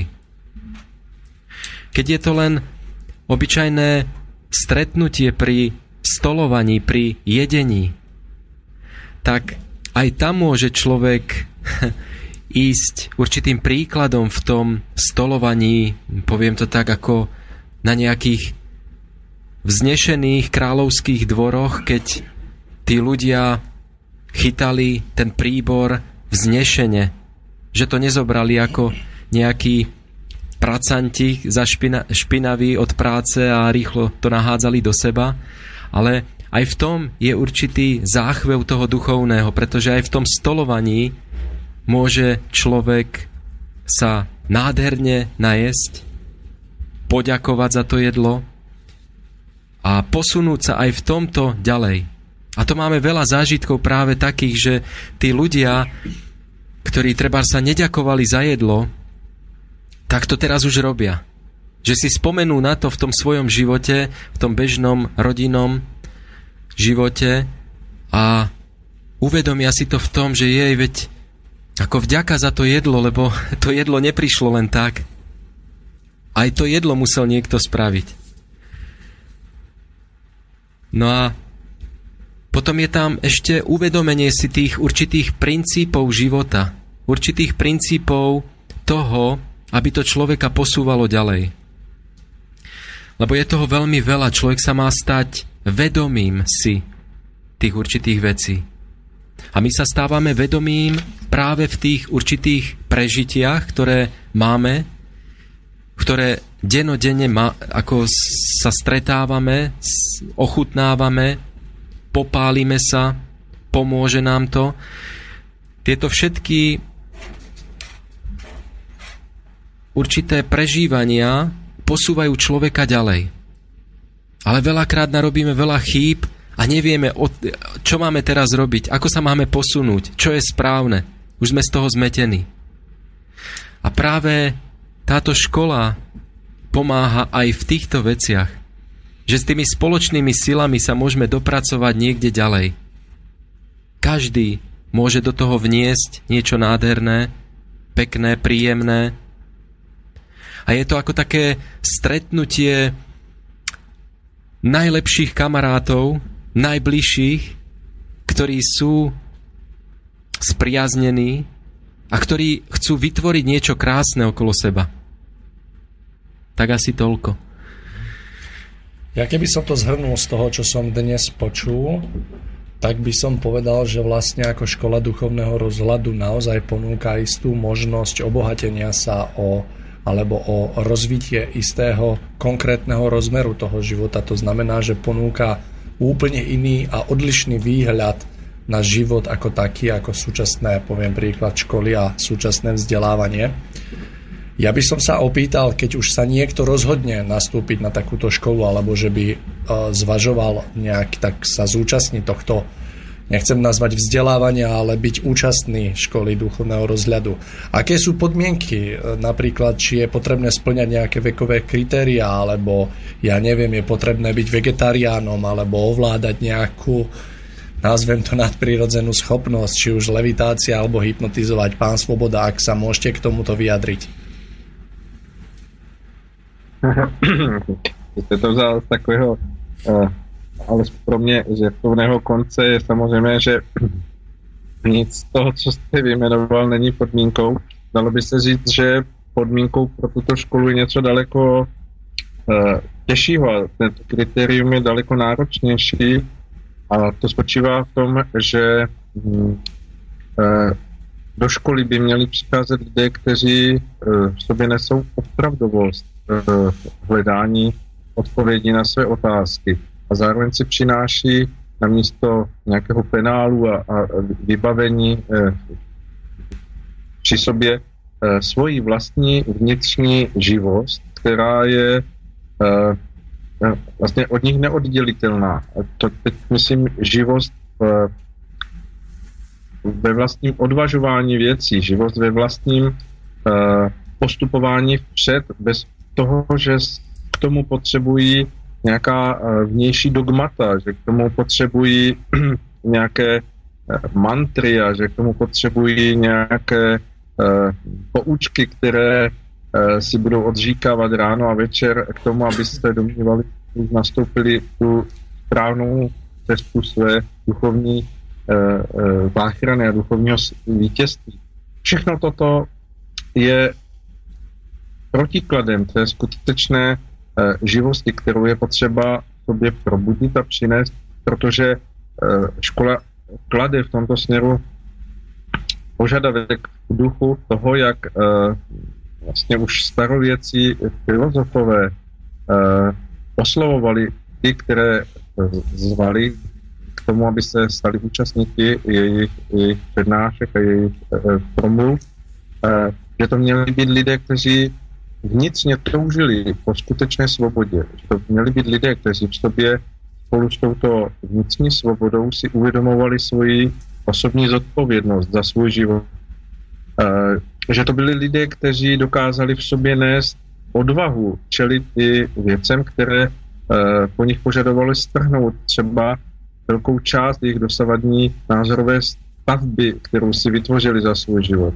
Že to e, mají být lidé, kteří jsou ochotní se vymanit právě spout mnohých dogmat, ať už to jsou e, náboženská dogmata, e, která se vybavují mnohým lidem s tím pojmem duchovní, protože pro mnoho lidí, jestliže se vyškne pojem duchovní, tak se jim vybaví okamžitě něco, co je vytržené z kontextu toho každodenního života. Tak všichni tato, takovýto lidé nemohou ani na, na tuto školu přijít, protože oni v sobě nenesou opravdovost pronikání do toho, co je za uh, těmito pojmy. A naopak jsou právě vítáni všichni ti, kteří v sobě nesou onu uh, schopnost a, a odvahu kráčet po svých vlastních nohou, aby skutečně eh, prošli po těchto stupních plnoceně sami za sebe, aby nebyli eh, nikým eh, nesení, nikým vláčení, nikým eh, vedení, ale aby skutečně tuto svoji cestu rozvoje vlastní vnitřní osobnosti, vlastní ušlechtilosti prošli a proputovali sami a tím si dali jakýsi punc a výsledek toho, že skutečně se stali jakými, jakými si znalci života a žijí tento život v každodenní přítomnosti tím duchovním nadhledem a duchovní moudrostí. A právě tak, jak vybírali i starověcí filozofové své žáky, tak si v tom uvědomovali, že právě ona svoboda, vlastní živost těchto žáků je tím největším darem nejenom pro ně samotné, ale i pro celou společnost, protože jestliže se společnost začne skládat z lidí, kteří jsou vnitřně svobodní a zároveň zodpovědní, té vnitřní nastavenosti měřítek hodnot, tak společnost ozdraví tím nejpřirozenějším způsobem, jakým ozdravit může. Právě v dřívějších dobách, kdy, kdy vlastně se ohlížíme, jakože to byly doby, které, které nesly v sobě ještě příslib jakéhosi lepšího stavu lidstva, tak bylo vždy hleděno na to, že teprve od toho vnitřního nastavení každého jednotlivého člověka se odvíjí to vnější. To znamená, že jak je nastaveno nitro člověka, jak jsou nastaveny jeho myšlenky a jeho chtění, jeho usilování, tak tak se nakonec také stane i v tom vnějším světě. A v tomto úhlu pohledu je potřebné, aby každý, kdo chce přicházet na školu a vykročit u toho, co tam je ukazováno a nabízeno v inspiraci, tak aby byl ochoten a schopen všechno toto zhodnotit u sebe samého a přinést svůj vlastní díl uh, té nadšenosti a radosti práce, u sebe toto změnit. A jestliže se k tomuto rozhodne, tak pak mohu říct, že zcela jistě nebude litovat, protože uh, to, co se stane v jeho životě, je především rozměr jeho vlastní ušlechtilosti a jeho vlastní hlíkosti, která se najednou přiblíží k němu samému jako dosažitelná, jako něco, co je uskutečnitelné. A tím se k němu přiřadí veliká vnitřní síla a nadšenost pro každý nový den, který může prožívat. Takže hm, žádné, žádné nadpřirozené schopnosti, žádné eh, výjimečnosti, ale eh, to, co je daleko těžší pro dnešní lidi, živá touha být opravdovým, svobodným a zodpovědným člověkem. To je kritérium, které otevírá všem, kdo by chtěli chodit na školu duchovního rozhledu dveře a takoví lidé jsou vítáni, ať už přichází z jakéhokoliv místa. Musím povedať, že ste to naozaj veľmi pekne povedali. Ja verím, že nás počúva viac ako sto tisíc ľudí, pretože naozaj som rád, že toto odznelo práve z vašich úst a som ešte viac rád, že nepotrebujem vedieť ani levitovať a že nič z týchto vecí mi naozaj netreba. Ale mám tu signál od Borisa, že máme nejaký... Máme, máme, máme nejaké maily, tak poďme hneď na ne. Píše Milan. Dobrý deň, pán Svoboda povedal, že každý sa narodí do takých podmienok, ktoré zabezpečia jeho ďalší duchovný rozvoj. Z tohto pohľadu tento svet asi nikdy nemôže byť rajom, lebo potom by sa tu človek už nevyvíjal. Pritom ale snaženie všetkých duchovne vyspelejších ľudí, ako aj vaše, vedie k tomu dokonalému svetu. Nie je v tom rozpor? Moju otázku podporuje aj fakt, že dnes na Zemi musí byť veľké množstvo duší, ktoré sú tu poprvýkrát, hovorí o tom neustále sa zvyšujúci počet ľudí. Tieto duše, aby pochopili zlo a dobro, musia byť vo vývojovom prostredí a teda tu ešte dlho bude zlý svet navzdory nášmu snaženiu. Myslí si Milan a rád by poznal vašu odpoveď na tento jeho mail. Uh-huh. A mám odpovídať, nebo říkáte, že máte víc e-mailů? No, tak... pôjdeme mail po maili, lebo teda ja nespochybňujem vaše schopnosti všetko si zapamätať, ale radšej to skúsme tak urobiť, že budeme čítať mail po maili, takže najskôr na túto otázku odpovedzte a potom pôjdeme ďalej na ďalšie maily. Tak, jestli jsem to pochopil, tak jsou tam v tom dotazu možná dvě, ne-li více otázek. Tak v té první otázce, jestli, jestli je možné, aby vůbec byl na zemi ve výsledku jakýsi stav, který můžeme nazývat pozemským rájem nebo jakousi pozemskou ideální společností, protože ty lidé, kteří přichází vlastně té své, v tom svém stupni možné nezralosti, Vždy, vždy toto budou nějakým způsobem stahovat dolů a, a sahávat do, do nějaké roviny, která se bude vzdalovat od tohoto ideálu. Do určité míry má ten pisatel pravdu a je to tak, že pozemský svět, jakkoliv může být mnohonásobně čistší a, a společensky vstřícnější ke každému jednotlivci, samozřejmě nikdy nebude splňovat ten absolutní ideál té, té dokonalé společnosti, tak jak ji možná mají vysněnou lidé, kteří, kteří přečetli Marxe a, a usilují o komunismus, protože pozemský svět je skutečně místem školy a, a vezměte, že, že když to přirovnáme s tím, jak je vnímána každá škola, tak ona je součástí toho, že že se nepovažuje to, že, že škola znamená, nebo absolventorium školy znamená být jako na vrcholu, ale je to získání cenných zkušeností.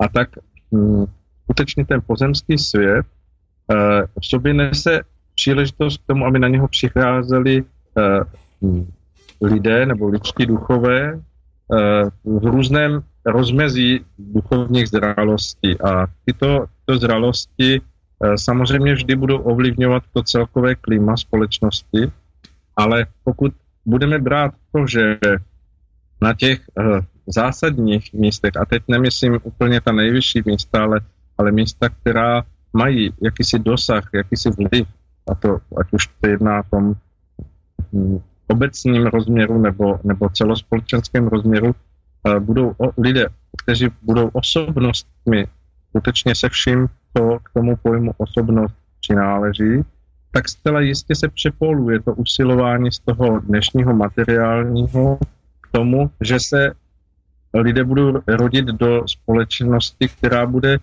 přirozeně nahlížet na to, že pozemský život je uh, jakousi cestou k duchovnímu zrání a bude nahlížet na cennost tohoto pozemského života právě z té pozice duchovního rozvoje každého z nás.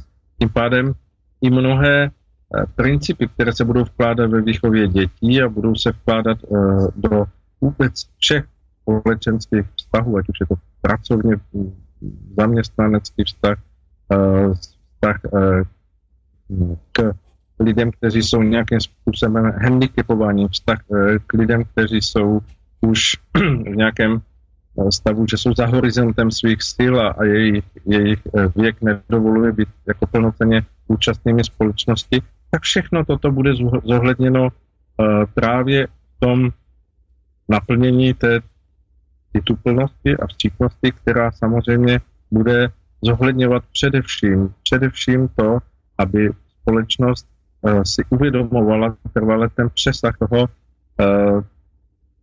velikého putování lidského ducha a že, že ona v něm hraje jenom tou část a tudíž, že motivace toho být úspěšným a, a prožít jakýsi společenský život zdánlivě v těch ideálních podmínkách z toho materiálního hlediska je, je až za tou prvořadostí toho, aby život byl naplněn duchovním spoluvnímáním e, souvislosti s druhými lidmi. A k té druhé části to se může jevit tak, že tak, jak přichází velké množství lidí a můžeme to vidět, vidět že to skutečně roste jakousi pomyslnou geometrickou řadou, to ještě neznamená, že světy, které jsou okolo e, tohoto e, námi vnímaného téměř nedohlédnutelného konce vesmíru, jsou tak, tak uh, rozlehlé a tak, tak mocné, že přesto, že se může posluchači jevit, že přichází bezpočet uh, jako duší, které tady nikdy nemohly být, tak se, myslím, uh, posluchač uh, v tomto směru mýlí, protože uh, ta velikost světů, ze kterých mohou přicházet uh, lidské duše na tento svět, uh, je tak, jako kdyby stále z velikého moře přitekali pouze pramínek toho, co to skutečně je naplněno v tom moři. Takže ta rozlehlost uh, světů jemnějšího druhu, z nichž přichází na tuto zemi lidé k tomu, aby se zde zrodili, tak přesto, že se jeví, jako že to je uh, ohromné množství lidí, tak je to pořád jen uh, slaboučký pramínek toho, co skutečně může na tuto zemi přicházet. A zároveň v tom můžeme pozorovat tu velikou milost toho zrození do pozemského světa, protože mnoho, mnoho, přemnoho lidských duší, které jsou v těch světech, ze kterých nahlíží na pozemský svět jiným úhlem pohledu, prosí o to, aby se sem mohli vrátit, aby mohli vlastně svůj, svůj určitý rozhled, který si v těch světech drží, zúročit v pozemském světě. A v tom stavu, kdy je jim umožněno to, aby se přiblížili k země a nalezli místo ke zrození, tak prožívají jako, jako dar, jako, jako nádheru toho, že, že mohou přijít na tento svět a s tou páskou nevědomosti, která se jim položí, při tom zrození vidíte pak, co se z toho pozemského života jednotlivce může, může stát v dnešním době. Dobre, dáme ďalší mail. Uh, zdravím všetkých, hovorili ste o boháčovi na smrteľnej posteli. Ako si vysvetľujete, že vo všetkom musí byť rovnováha, keď materiálne bohatstvo je rozdelené veľmi asymetricky? Pán Lajmon chce odpovedať, sa hlási. Dobre, tak odpovedzte. No. Ne, nehlásim, ale rád odpoviem. A, ale trošku ste sa, vnútorne ste zahlásili. Ja som vedel, ak vás vnútorne mykalo. Ja môžem k tomu povedať to, že m, tak ako je prerozdelený ten stav vecí ohľadom financií a majetkov spoločnosti, takže aj toto je iba jeden z mnohých, možno že z tisícov prejavov celkového nesprávneho nastavenia života v spoločnosti, že um, pod vplyvom tej duchovnej nevdelosti alebo duchovného akéhosi zahmleného pohľadu sme sa celkovo nechali uvrhnúť do takého nastavenia spoločnosti a spoločenských podmienok, ktoré jednoducho dovolujú, aby sa peniaze a takéto hodnoty prerozdeľovali veľmi mm, nesymetricky a veľmi nespravodlivo. Ale vidím to tak, že nemôžeme túto situáciu riešiť tým, že uh, najmä ekonómov, ktorí budú vzdelaní a ktorí budú chcieť z ekonomického hľadiska túto nerovnováhu vyvážiť a ktorí budú chcieť z tohoto vonkajšieho hľadiska nastaviť tie správne podmienky. Pretože, ako hovorím, tak vnímam to tak, že tento stav vznikol kvôli tomu, že sme stratili zdravé vnímanie o pravom zmysle nášho pobytu na Zemi, stratili sme schopnosť vnímať, ako by mala byť spoločnosť usporiadaná prirodzeným spôsobom aj navonok tak, aby zodpovedala podmienkam duchovného vývoja človeka. Takže vnímam to tak, že ak budeme sa snažiť do budúcna o uzdravenie života spoločnosti a budeme to brať skutočne vážne od základu, tak budeme, budeme musieť opäť znovu zrodiť v nás, v ľuďoch, v spoločenskom povedomí správny pohľad na to, ako má byť spoločnosť usporiadaná tak, aby, aby bola postavená na princípoch duchovného vývoja človeka, aby bola postavená na báze čo najväčšej sebestačnosti jednotlivých obcí, ktoré tvoria štát, aby všetky podmienky boli nastavené tak, že sa nebude môcť nájsť niekto, kto pod záštitou demokracie alebo kapitalizmu si jednoducho nakradne peňazí do vlastného vrecka na úkor ostatných. Takže áno, vnímam to tak, ako poslucháč hovorí, že je to nastavené nerovnomerne a, a s istým spôsobom nespravodlivo, ale stále vidíme v tom iba jeden z mnohých prejavov toho, že sme stratili pohľad na ten najdôležitejší rozmer a zmysel nášho života a s tým sme potom dovolili, aby naša spoločnosť sa zosunula do toho usporiadania, v ktorom žijeme. A, a tá cesta vpred by, by z mojho hľadiska mala byť cestou, cestou toho, toho zároveň aj vnútorného rozvoja jednotlivcov. Takže nespochybňujem snahy rôznych ekonómov alebo ľudí, ktorí majú v rukách možnosť ovplyvniť prelínania, prelievanie sa financií. Nechcem ich prácu nejako spochybňovať a teraz hovoriť, že robia zbytočnú vec, pretože ľudia sú duchovne ubití a nemá to zmysel. Nie, nazdávam sa, že aj táto práca má zmysel, ale treba, aby bola zároveň podchytená a podporená tým najdôležitejším. A, a to je vzdelaním ľudí, ale vzdelaním v tom, v tom, že mm, spoznajú so všetkými tými vedomostami, ktoré sa učíme, spoznajú aj ten najdôležitejší zmysel svojho života. Čiže vedomie, že sme tu na zemi hostiami, že táto zem nie je našim vlastníctvom, že bola nám darovaná do správy a že zároveň sa budeme raz, každý jeden z nás, či už pred generáciami našich nasledovníkov alebo pred niekým vyšším, než sme my, zodpovedať za to, ako sme túto zem zveľaďovali a spravovali. A tak sa nazdávam, že až keď do nás ľudí prenikne hlboko toto vedomie, že sme na tej zemi hostiami, že táto zem je, je má svoj predobraz toho, ako sa tu na zemi má žiť, takže až potom nastane ten správny prelom. Ideme na ďalší mail? Máme ešte. No jeda. Tak poďme na ďalší mail a už mám pocit, že zase tu trhá niekoho iného vnútorne, pána Mišovia. Dobrý večer, tak trochu neskromná otázka zaznie teraz od Janky. Ale keď som, dajme tomu, získala určitý stupeň duchovného nadhľadu, môže ma ešte baviť táto pozemská hra? Keď chápem všetky pravidlá, následky aj výsledky, môže ma baviť hra s bábikami, keď som už veľká? Krásna otázka. Dobrá, to bola dobrá otázka. Táto sa aj mne pozdáva. Chytlavá. Mm. Uh, ono je to tak, že my ľudia sa učíme celý život.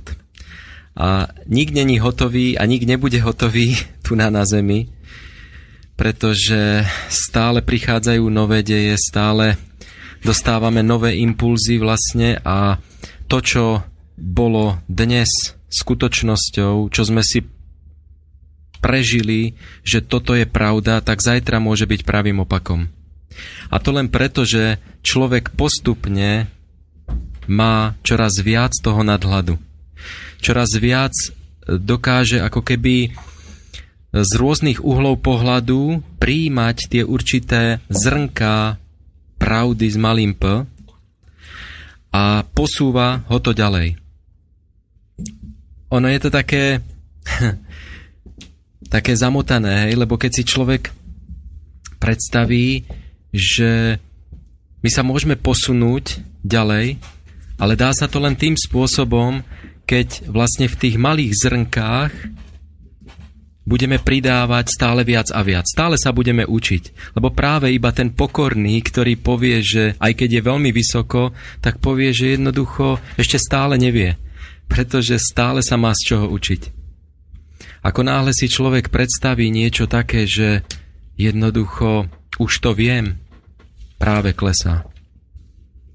A tak e, nech je to ktokoľvek, môžem to byť aj ja sám, ako náhle by som si povedal, tak toto už som si prežil, toto už mi nikto nezobere, toto už je isté, že to takto funguje, tak prídu také prežitia, ktoré mi ukážu, že ešte aj iné možnosti existujú. A ono je to také skryté, pretože ten náš duchovný rozhľad človeka sa posúva stále ďalej. My nedokážeme poňať tú celú pravdu v tej úplnej dokonalosti, aká je, a načerpať z toho úplne všetko. My to môžeme, ale my sa stále posúvame, stále sa snažíme ako do, do toho dostať. A nedá sa to určitým skokom, nedá sa to rokmi, desaťročiami, že už človek ako to dokáže. Ale my žijeme na tomto svete. To znamená, že my sa máme prispôsobať určitým veciam. Máme robiť to, že to, čo je kráľové, dať kráľovi, a to, čo je chudákové, dať chudákovi. My máme vychádzať z toho reálneho života, ktorý je dnes. To, že je taký, že je nespravodlivý, že je taký alebo onaký. Spravíme s tým iba toľko, že my sami sa budeme snažiť žiť správne. Ale aj tak do určitej miery sa musíme prispôsobovať a musíme do toho vnášať to nádherné, duchovné, nehnevať sa na niekoho, nezúriť, pretože tak či tak z toho musíme výjsť. A ja som sa akurát dneska rozprával e, s takými dvoma ženami práve o tom, že oni mi rozprávali, to, to bolo práve na katastri, a rozprávali o takých veciach, že, že to je taká nespravodlivosť, že oni tam robia. A teraz jednoducho tam prichádzajú tí ľudia. Sú drzí, nevychovaní, niečo chcú. A úplne je to tak, tak, tak nepríjemné, že pritom oni sa snažia o niečo, že im chcú vyhovieť, chcú im niečo dať, chcú im dať tú pečiatku, chcú im niečo vybaviť. Ale tí ľudia sú tak nevychovaní, že jednoducho má to vôbec zmysel. No tak sme rozprávali o tom, že, že každý musí začať sám od seba. To znamená najprv dokázať vytvoriť to správne premostenie pre toho daného človeka, vychovať ho, pretože ak človek má ten väčší rozhľad, tak dokáže vychádzať z toho, aby jednoducho nevrátil ako ping-pong tú loptičku naspäť v tej zúrivosti, v tej nenávisti, ale dokázal to vysvetliť a v pokore povedať určité veci, ktoré by sa toho človeka mohli dotknúť. A z, veľa, z, veľa skúseností mám práve s týmito dejmi, že, že keď človek príde niečo vybavovať a je nervózny, rozúrený, tak iba tým príjemným, dobrým, tou hladinou, jazernou, kľudnou dokáže človek vybaviť túto vec a zjemnieť a zoslabiť vlastne to nervózne pôsobenie vlastne toho dotyčného človeka. A to sú veci, ktoré si človek musí vyskúšať, aby pochopil určité veci. Jasné, že uh, my, ľudia, máme nejaký osud. My máme niečo zaslúžené. Ale my ten osud môžeme meniť tým, že sa budeme sami meniť a nebudeme sa pozerať na iných ľudí, že akí sú zlí, ale že budeme meniť seba a tým pádom budeme meniť aj svoje okolie. Neviem, či som dostatočne odpovedal. No, to zhodnotí koniec koncov sama poslucháčka, či to bola dostatočná odpoveď, alebo nie. Boris, ja sa ešte neviem, tam, koľko tam máme ešte? Máme ešte dvema, dva maily. Dobre, dva maily, a tak ako pozerám na čas, tak ešte by ich bolo prečítať a potom sa prípadne môžete aj vy ďalší ešte vrátiť k tým predošlým. Tak, ďalší mail od, od, od Františka. Pozdravujem vás. Chcem sa spýtať, či človek, ktorý získal duchovný nadhľad, môže tento nejakým spôsobom zneužiť na neznalých ľudí. Viete o nejakom takom prípade? Je to v tom prípade pre toho človeka krok dopredu? No. Hm. Takže kto bude reagovať? Pán Svoboda, skúsme. Áno. Já to dával prostor kolegům, ale dobře. Ta nevrtí na židličkách, tak uh, zkusím odpovědět já. Je samozřejmě, že čím více se dostane člověk uh, k určitým uh, poznáním souvislostí, uh, tím uh, může být vyzbrojený pro jakousi ovladatelnost druhých, druhých lidí. Také právě, jak jsem už zmiňoval, ony starověké filozofy, oni když vybírali své žáky, tak skutečně hleděli na to, aby v těchto žácích byla s tou jejich opravdovostí, živostí také čistota chtění, protože si uvědomovali to, že ono vědění, které předávají, a je to, je to poznání a vědění v mnoha směrech, ku příkladu retorika, hovoření k druhým lidem, to jsou všechno věci, které, když se člověku podaří ovládnout dostatečně, dostatečně správně v sobě zpracovat a, a naučit se, naučit se je v nějakých souvislostech používat, tak dávají člověku velikou výzbroj mnohé věci ovlivňovat, mnohé věci směřovat ta, tam, kam se nasměrovává jeho vnitřní chtění. A je tedy samozřejmě to, že, že pokud by se stalo to, že někdo, kdo, kdo získal tuto vědomost, toto poznání souvislosti a dokázali v sobě rozvinout právě třeba v tom pochopení chvíli myšlenek a chvíli niterného chtění, tak může se přiřadit té, té barikádě zla a může všechno toto zneužít. Nicméně v tom, v tom velikém řádu věcí, v tom velikém působení toho, že vše to, co zaseváte, také sklidíte, tak má i on sám odpověď na to, na jakou cestu se vydal. Čili jestliže zasevá zneužití k, ně, k něčemu nedobrému, tak bez pochyby v tom, v tom vlivu zákonitosti, na které dosah lidského ducha nemá ani, ani špetku nějakého vlivu, ale je jim uh, do určité míry celé podřízen v té své podstatě duchovního uspůsobení, tak uh, se nakonec setká s tím, že mu bude dána odplata za ten jeho poklesek toho, že jestliže už někam vystoupil a znovu se nechal strhnout e, nějakými svými slabostmi nebo nějakými nejapnostmi ve svém nitru k tomu, aby to, čemu se mu dostalo, zneužil, tak, tak e, bez pochyby prožije tu, tu nešťastnost toho svého rozhodnutí. Áno, Boris, ak môžeme, ešte dajme ten posledný. Môžeme, pribudla ďalšia mailová otázka, takže takto. Dobrý večer, četla som v knize Roberta Monroe, že mu bylo ukázáno, ako nedozírnou síť vztahu či karmy vytvořili jeho knihy medzi nimi a obrovským počtem lidí tím, že zasáhal svým poznáním do jejich života. Trochu s humorem se ptám, nebojíte sa trochu tej síly? Tej síte? Tak. Pán Lajmo, nebojte sa? Tak trošku. Trošku. Tá...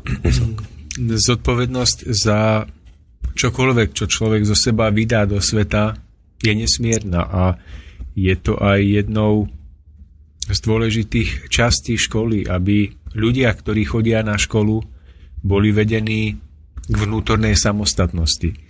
To znamená, našou snahou nás, ktorí túto školu vedieme alebo ktorí tam prednášame, nie je to pripútať ľudí na naše vlastné názory alebo náš uhol pohľadu na jednotlivé veci, o ktorých hovoríme, pretože ja si uvedomujem, že môj napríklad osobný uhol pohľadu je ovplyvnený v mnohých veciach mojou osobnou skúsenosťou a mojou zralosťou a tá nemusí byť plne v súlade s tým, akú skúsenosť majú ostatní ľudia.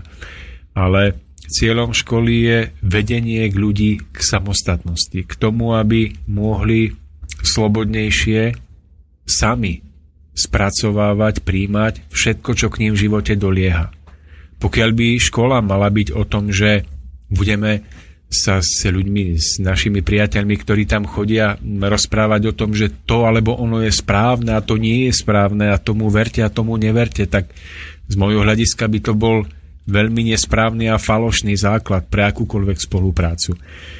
Keď som hovoril o tom príklade stromu, na ktorý sa snažíme vystúpať, tak v tom je obsiahnutý aj ten pohľad, že, že my sa nesnažíme tým ľuďom hovoriť, čo uvidia, keď vystúpia na niektorú z tých priečok stromu. Našou snahou je podoprieť ich alebo vytvoriť im možnosti, aby mohli stúpať a aby si sami utvorili jasnejší pohľad na jednotlivé životné situácie alebo etapy života, v ktorých sa nachádzajú. Čiže aby oni sami, keď už budú stáť na tej alebo onej priečke toho stromu, mohli slobodnejšie vnímať, kadiaľ má viesť tá cesta dopredu. Čiže ktokoľvek z našich tých účastníkov školy by sa nejako osobne pútal na niektorého z nás, tak pre nás by to bolo znamením, že takáto spolupráca nemá do budúcna žiadny význam. Ale tam, kde vnímame, že ľudia sa snažia slobodnejšie vidieť cestu, ktorá je pred nimi, tak to je znamením, že tam máme pomôcť a tam je ten správny základ pre ďalšiu spoluprácu.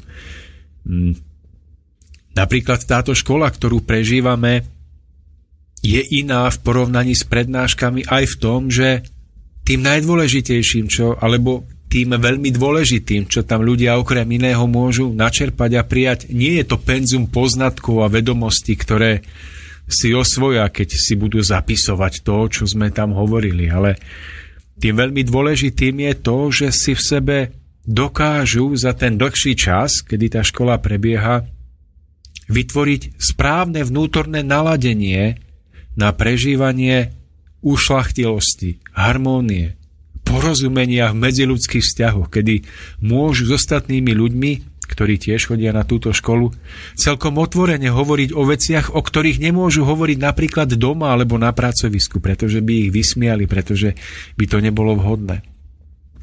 Takže toto vnútorné naladenie, ktoré si my všetci tam utvárame, tak je tým veľmi dôležitým zmyslom školy, jedným z veľmi dôležitých zmyslov školy, a vďaka tomuto naladeniu potom sa stáva, že prichádzame do každodenných životných situácií, tak ako celé roky predtým, a na základe tohto vnútorného naladenia, ktoré je vyššie, ktoré je ušľachtilejšie, sa dokážeme v týchto jednotlivých životných situáciách správať a rozhodovať s väčším vnútorným nadhľadom, s väčšou vnútornou slobodou. A na základe toho dokážeme posúvať celý náš život, celé naše vnímanie našej životnej cesty vysoko nahor. Čiže nikto z nás si nespomne v priebehu jednotlivých životných situácií na tú alebo onú vetu, ktorá bola na škole povedaná niekým z vyučujúcich alebo prednášajúcich. Pretože ten život je veľmi silný, pestrý, prináša mnohé aktuálne podnety, ktoré nás úplne pohltia do tej situácie, ktorú prežívame. Ale to, či túto situáciu správne zvládneme alebo nie, je ovplyvnené tým, či si v sebe nesieme to správne vnútorné naladenie. No a ešte raz zopakujem, že my sa snažíme na našej škole vytvoriť naladenie, v ktorom ľudia dlhšiu dobu pobudnú a v ktorom si budú môcť vnútorne uvedomiť, že prežívanie porozumenia, pre, prežívanie ušľachtilých medziľudských vzťahov je niečím, čo je možné aj v tejto dobe žiť. Že to je niečo, čo nie je stratené, čo nepatrí do ríše bájí a rozprávok, ale čo je možné aj v tejto dobe reálne, skutočne v každodennosti žiť. A pokiaľ táto škola splní čo len tento jeden jediný význam, to znamená, keď na všetko zabudnú, čo tam počuli, ale podržia si v sebe tento jediný vnem prežitia, túžby po niečom vyššom, tak to je jeden z veľmi dôležitých vkladov, ktorý získavajú, získavame my všetci. Napríklad aj na škole duchovného rozhľadu. Tých podnetov môže byť v ľudskom živote viac. Netvrdím, že existuje iba táto jedna škola, ale na tejto škole, o ktorej hovoríme, sa nám ponúka celkom jedinečný, zvláštny, ušľachtilý druh pomoci alebo prežitia pre našu ďalšiu cestu.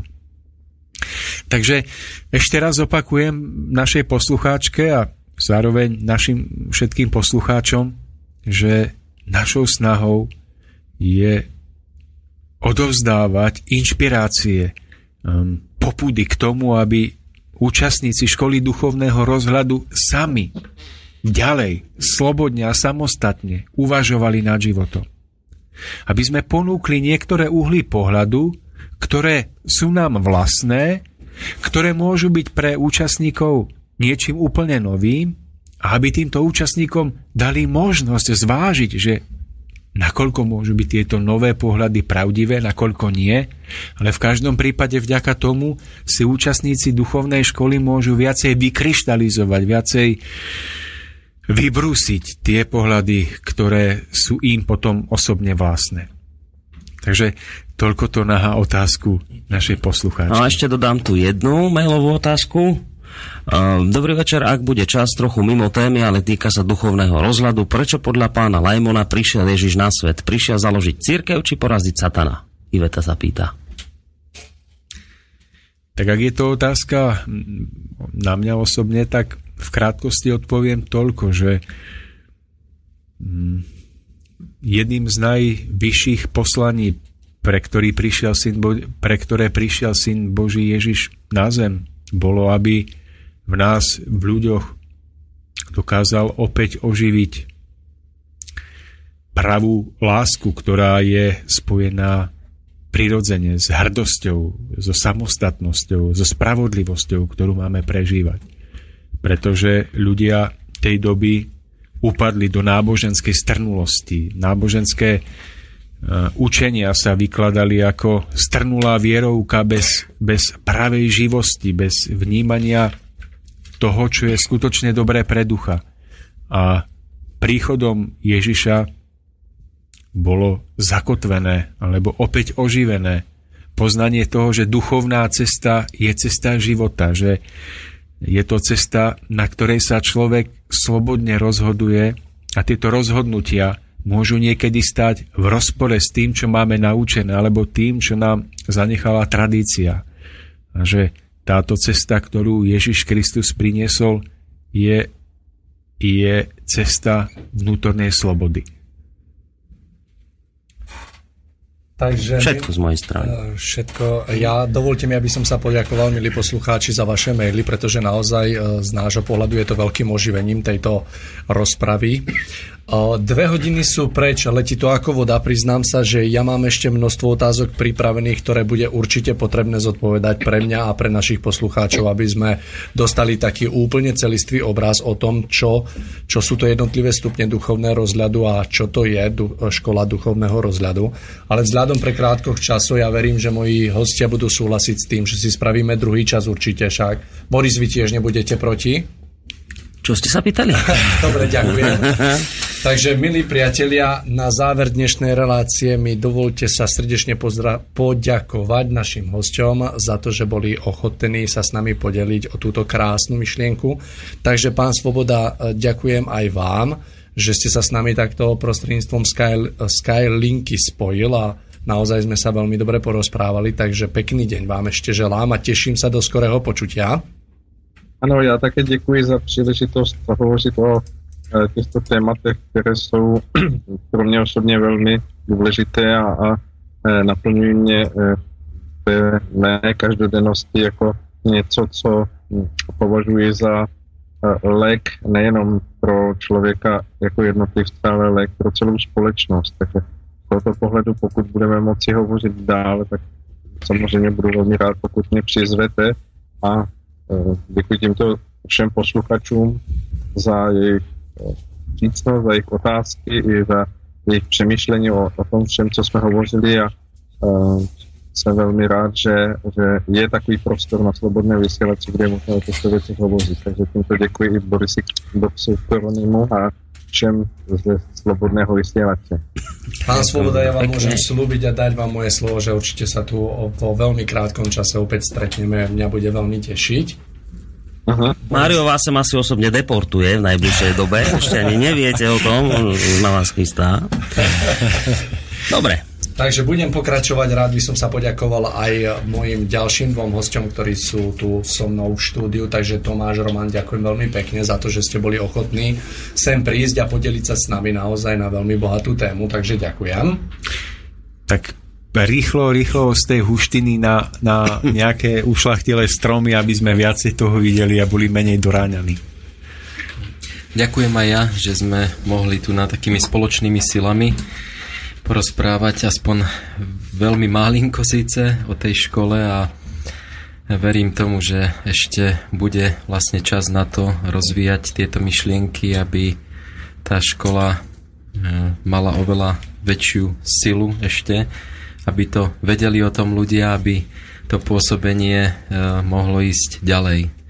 Tak ďakujem všetkým poslucháčom. Takže ja poslucháčom už len poviem, že naozaj ten čas je, aj keď dlhý, ale veľmi krátky, takže určite budeme v tejto téme pokračovať, pretože ja mám naozaj veľmi veľa zaujímavých otázok ešte pripravených. Boris, ďakujem aj vám za to, že ste no, tu umožnili byť.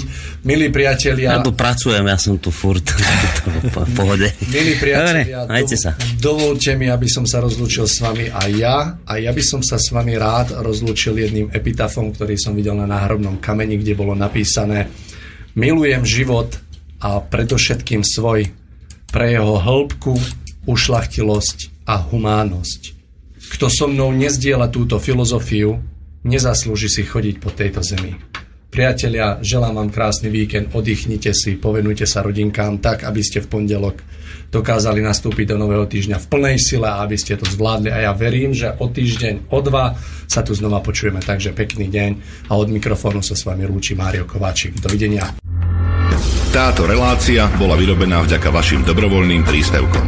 Ďakujeme za vašu podporu. Počúvate Slobodný vysielač.